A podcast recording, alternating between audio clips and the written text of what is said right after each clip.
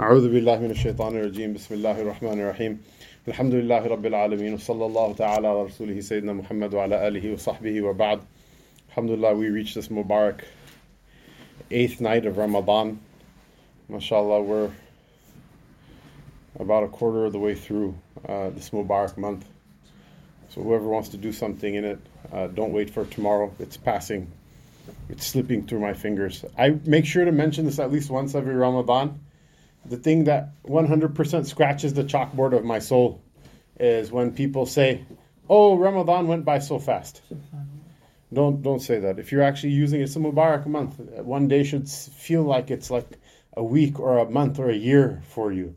If you're using the time properly, you should. At Asr time, Fajr should have been so distant to you in your memory that it seems like it was an age ago. Uh, but you know, if you're just uh, passing time, then the time will pass one way or the other. Allah subhanahu wa ta'ala, Allah ta'ala give us tawfiq. So the sixth uh, archetype of suluk he mentions is the Sahlis. They're the followers of Sahl bin Abdullah Tustari. Tustar, uh, uh, uh, sometimes it's spelled Shustar as well. The actual name is a place name in Iran. There's a place called Chustar uh, in Iran that he's uh, from. Obviously, this is when Iran was still uh, under the wilayah of the Ahl Sunnah. Uh, they're the followers of Sahal bin Abdullah of Tustar, a great and venerable Sufi who has already been mentioned. His doctrine inculcates endeavor and self mortification, mujahada, and ascetic training. Uh, he used to bring his disciplines to perfection in mujahadat. Uh, it is related in a well known anecdote that he said to his disciples, Strive to say continuously for one day, Ya Allah, Ya Allah, Ya Allah, and do the same the next day after that until you become habituated to saying those words. He then bade the disciple to repeat them at night as well until they became so familiar that he uttered them even during his sleep. Thereafter, he said, Do not repeat them anymore, but let all of your faculties now be engrossed in remembering uh, Allah. The disciple did this until he became absorbed in the highest thought of God. One day, when he was in his house, a piece of wood fell uh, on his head and broke his uh, head. The drops of blood that trickled to the ground bore the legend on them Allah, Allah, Allah. The path of the Sahlis is to educate the disciple through acts of mujahada and austerity. Uh, that of the Hamdunis, we mentioned the Sheikh Hamdun Qassar a couple of days ago, is uh, to serve and reverence one's fellow uh, travelers on the spiritual path. And that of the Junaidis is to keep watch over one's own spiritual state, muraqabah batin. The object of all austerities and mujahadat is uh, resistance to the lower soul, to the nafs, until a man knows his lower soul. Uh, uh, his austerities are of no use to him.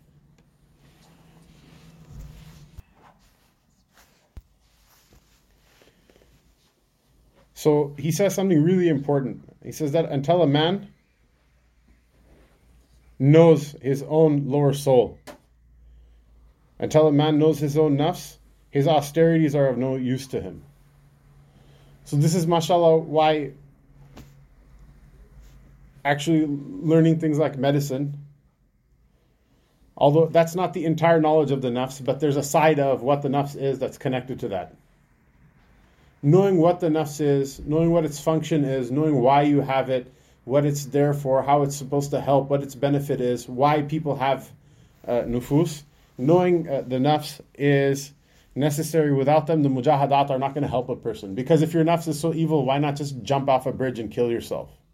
You know, why not just take uh, some sort of like uh, some sort of medicine that will paralyze you for the rest of your life if suicide is haram or whatever? Why not do all sorts of things? So he mentioned some of the, the interesting stories and anecdotes uh, with regards to mujahada with questions like this.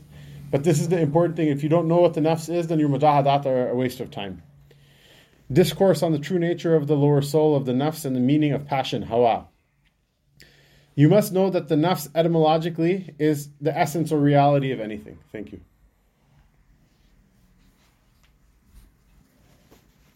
But in popular language, it is used to denote many contradictory meanings. It can mean spirit, it can be uh, virility, it can mean body, it can mean blood. Uh, the mystics of this sect, however, uh, or of this group, are agreed that it is the source of principal evil.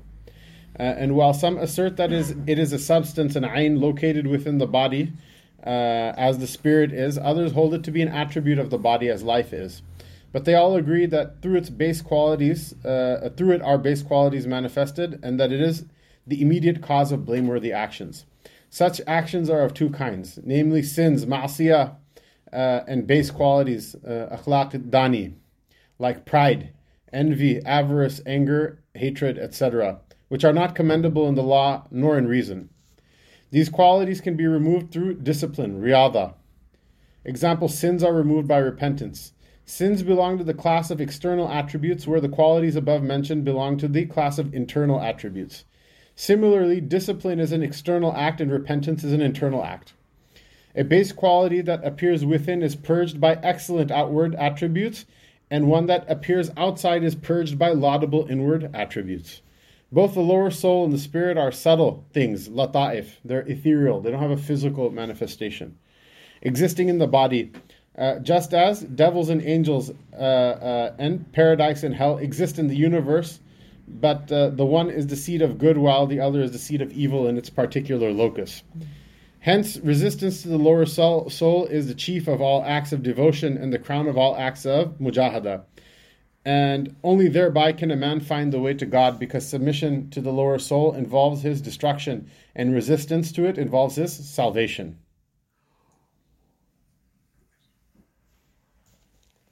Now, every attribute needs an object whereby it subsists. So you can't just have like a, a, a, a, an abstract attribute floating around. It has to it has to be attributed to something. Every attribute needs an object whereby it subsists, and knowledge uh, of that attribute, nam- namely of the nafs, is not attained save by knowledge of the whole body. Uh, which knowledge in turn demands an explanation of the qualities of human nature, of insaniya itself, and the mysteries thereof, and is incumbent upon all the seekers of the haqq, uh, because whoever is ignorant of himself is then yet even more ignorant of other things. And inasmuch as a man is bound to know God, he must first know himself in order that he may, uh, by rightly perceiving his own temporality, recognize the eternality of God. Uh, uh, uh and may learn the everlastingness of God through his own perishableness. Uh, uh, it's related that the Rasul sallallahu said, "Who who knows himself knows his Lord." this is, mashallah, quoted I think in a really goofy way by a lot of people. It's not that you knowing your own nafs is not going to tell you anything about Allah. It's knowing Allah Ta'ala through opposites. It's everything that's n- not you. That's how that's how you can tell that how, how you can recognize, which is one of the reasons it's so pernicious that there's uh, a fitna amongst people of anthropomorphism that they try to describe Allah Ta'ala billah, as having a physical body and driven by physical motives and reacting things to uh, things in time and space. The point of this is that knowing yourself is a means to knowing Allah Ta'ala in as much as it tells you what Allah Ta'ala is not that you know you're perishable, it will teach you what does what does it mean to be everlasting. I.e., he who knows himself as perishable knows that God is everlasting. If he ever knows himself as humble, then he knows God is almighty. If he knows himself as a servant, then he know, knows God as the Lord. Therefore, one who does not know himself is debarred from knowledge of all things. As regards the knowledge of human nature and the various opinions held on that topic, some Muslims assert that man is nothing but a spirit, uh, of which the body is the uh, cuirass and temple and residence, in order to preserve it from being injured by the natural humors, uh, and of which the attributes are sensation and intelligence. This view is false. You're not just your spirit. This is one of the things, like the Christians, for example, they say like you know they believe in like a, a a, a, spiritual paradise, not a physical paradise. And they actually faulted the Messenger of Allah sallallahu for this. They said this is one of their early polemics. One of the only arguments they could come up against Muslims was, "Oh, look how gross you guys are. You have like a physical body in Jannah, and you like have sex and things like that. Ew, gross." And whenever someone says that, I said, you know, it's not that gross after at the end of the day, right? Your mother did it. So it should be, it's not that bad, is it? This view is false because a body from which the soul, uh, uh, the jan, has departed is still called a human being. It's still called an insan. If the soul is joined with it, uh, then it is a live human being, and if the soul is separated, it is a dead human being. Moreover, a soul is located in the bodies of animals. However, the animals are not called human beings. There's a spirit in animals. They have arwah as well. But if the ruh is what made you a human, then the animals, you when they have the ruh inside them, you would call them humans as well. But you don't If the spirit was the cause of human nature, it would follow that the principle of human nature must exist in every creature possessed of a soul, every jandar uh, uh creature, which is a proof of the falsity of their assertion. Uh, others again have stated that the term human nature is applicable to the spirit and the body together, and that it no longer applies when one is separated from the other. Uh, for example, when two colors, black and white, are combined in a horse, the horse is called ablaq, piebald, whereas when the same colors are apart from each other, they're called black and white separately. This too is false in accordance to God's word. Did there not come over man a space of time during which he was not a thing worthy of mention? هل أتى على الإنسان حين من الدهر لم يكن شيئا مذكورا meaning what that the reality is, is is something deeper in this verse man's clay without the soul for the soul had not even been yet joined to the body is still called man Others uh, say that man uh, is a, a, an atom, a johar, uh, centered in the heart, which is the principle of all human attributes. This also is absurd, for if anyone is killed and his heart is taken out of his body, he does not lose the name of human being. Moreover, it is agreed that the heart is not in the human body from before the soul, which is interesting as well. Uh, there are some people who uh, uh, they, they use this as their big proof that, for example, like abortion is murder. Uh, you know, from the, because the heart starts to beat at a very early age or whatever. And so this is, mashallah, the mashaykh in the old times, they're negating that, that the heartbeat is important. It's great. It's important for you physically, but it's not, uh, and I'm not trying to get into that debate, but it's not, it's not what makes you a human being. Some pretenders to Sufism imagine that you can actually, we're on the cusp. I don't think the technology is all that far off that a person could live with an artificial heart. People live for some time. They have like a wing screw, they have no heartbeat, everything. They can still live. You're not going to say that the person isn't a person is a human is not a human being at that time. It's emotional attachment rather than anything usuli. Uh, uh, moreover, it is agreed that the heart does not uh, was not in the human body before the soul, the spirit. Uh, some pretenders to tasawwuf had fallen into error uh, in this topic. They declare that man is not that which eats and drinks and suffers decay, but a divine mystery of which the heart is the vestiture uh, situated in the interfusion of the natural humors uh, and in union with, uh, of the body of the spirit.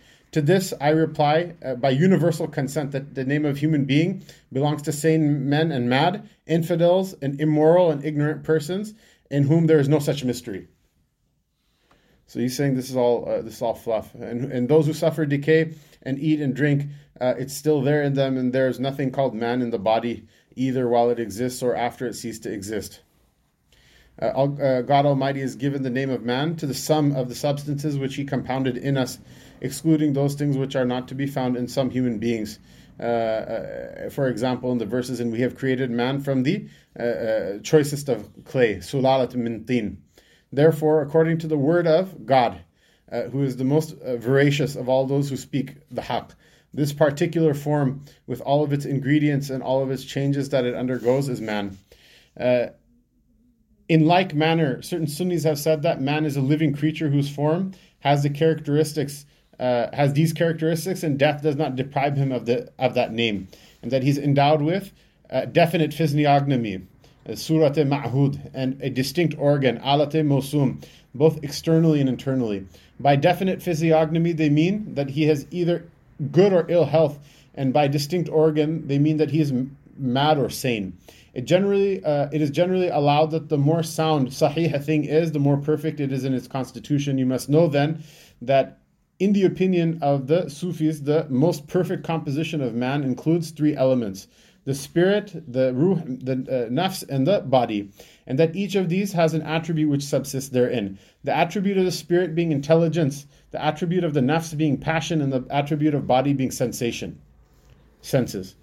Man is a type of a whole universe. The universe is the name of two worlds, and man uh, there is a vestige of both, for he is composed of phlegm, blood, and bile, melancholy, uh, which the four humors correspond to the four elements found in the world uh, with regards to water, earth, air, and fire.